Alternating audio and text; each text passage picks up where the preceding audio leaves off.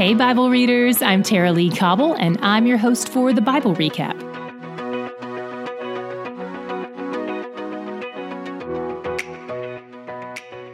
Today, we hit a big day in our reading the instructions for the Day of Atonement, the day of covering for sins and purging impurity from their midst. This annual event happens in the fall, about halfway through the Jewish year. In our current reading, we're just at the start of the Jewish year, so the Day of Atonement is still a few months off for the Israelites. Here, God's telling them how it's all going to happen when the time comes. The Jewish name for this day is Yom Kippur, and it's the only day of the year when the high priest can enter into the Holy of Holies.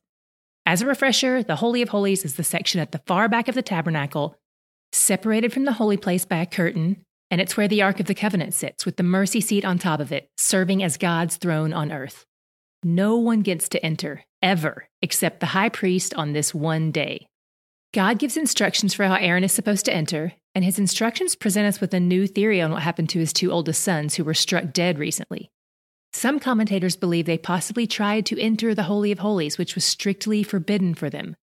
God has done so much to draw his people near, but there's still a set apartness to him, a holiness that must be revered.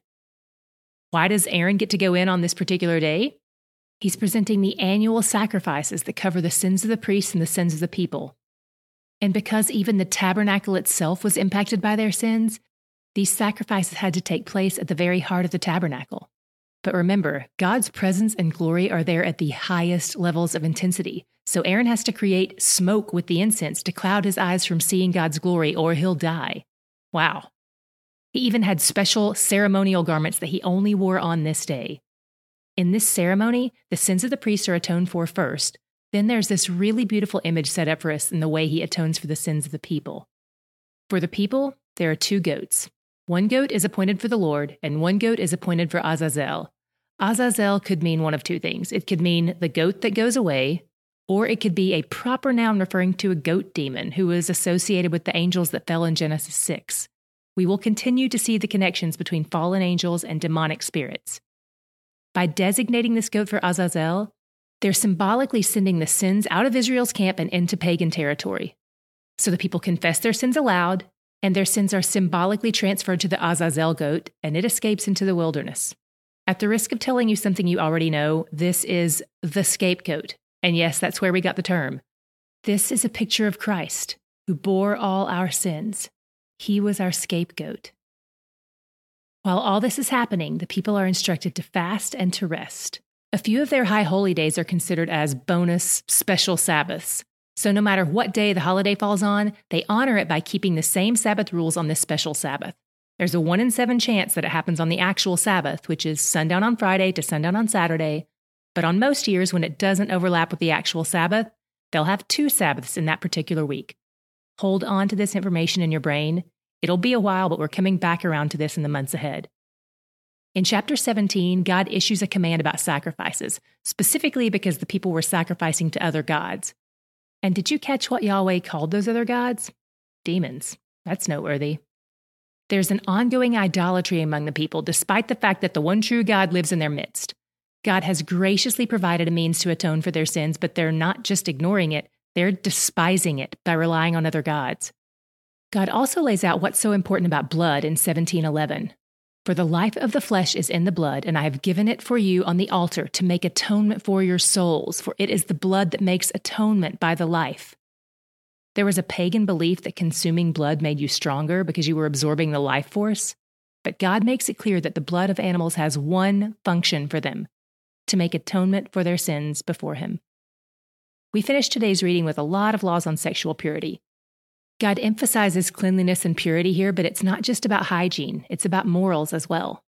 God takes this so seriously that he devotes a whole chapter to it in this one section alone. Per usual, he starts out with relationship, reminding them who he is to them, then lets them know how to be pure when it comes to sex. He says if they abide by these rules, that's how to truly live and find freedom and flourishing. God doesn't necessarily describe ideal scenarios here, by the way. He just lays out the bare minimum for living ethically in society together. The first thing he does is put a restriction on incest. Finally, we've been waiting for this, right? Well, we've got 3 million people at this point, so there are plenty options to choose for a spouse that aren't your aunt. He lets them know that now is the time to think outside the tent. He also prohibits offering your children to Molech, a god the Canaanites sacrificed their children to, and he prohibits adultery, homosexuality, bestiality, and hints at bigamy as well. These actions ignore the order God established in his creation, so they're an affront to him as creator. God says all the nations around them are doing these kinds of things, and that's why he's driving them out of the land and giving it to the Israelites. They're his people, and they are to be set apart like he is. They're supposed to be marked by this kind of holiness and order in the midst of perversion. And just as he opened, he closes with relationship as a reminder of who he is to them I am the Lord your God. What was your God shot today? As we were reading about Aaron entering the Holy of Holies on the Day of Atonement every year, I couldn't help but think forward to Christ's death. I want to read Hebrews 9 11 through 14 to you. I'm sure you'll see how it ties in. When Christ appeared as a high priest of the good things that have come, then through the greater and more perfect tent, not made with hands, that is, not of this creation, he entered once for all into the holy places, not by means of the blood of goats and calves, but by means of his own blood, thus securing an eternal redemption. For if the blood of goats and bulls and the sprinkling of defiled persons with the ashes of a heifer sanctify for the purification of the flesh, how much more will the blood of Christ, who through the eternal Spirit offered himself without blemish to God, purify our conscience from dead works to serve the living God?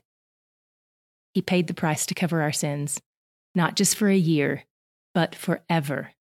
And he's where the joy is. Okay, Bible readers, it's time for our weekly check in. How's it going?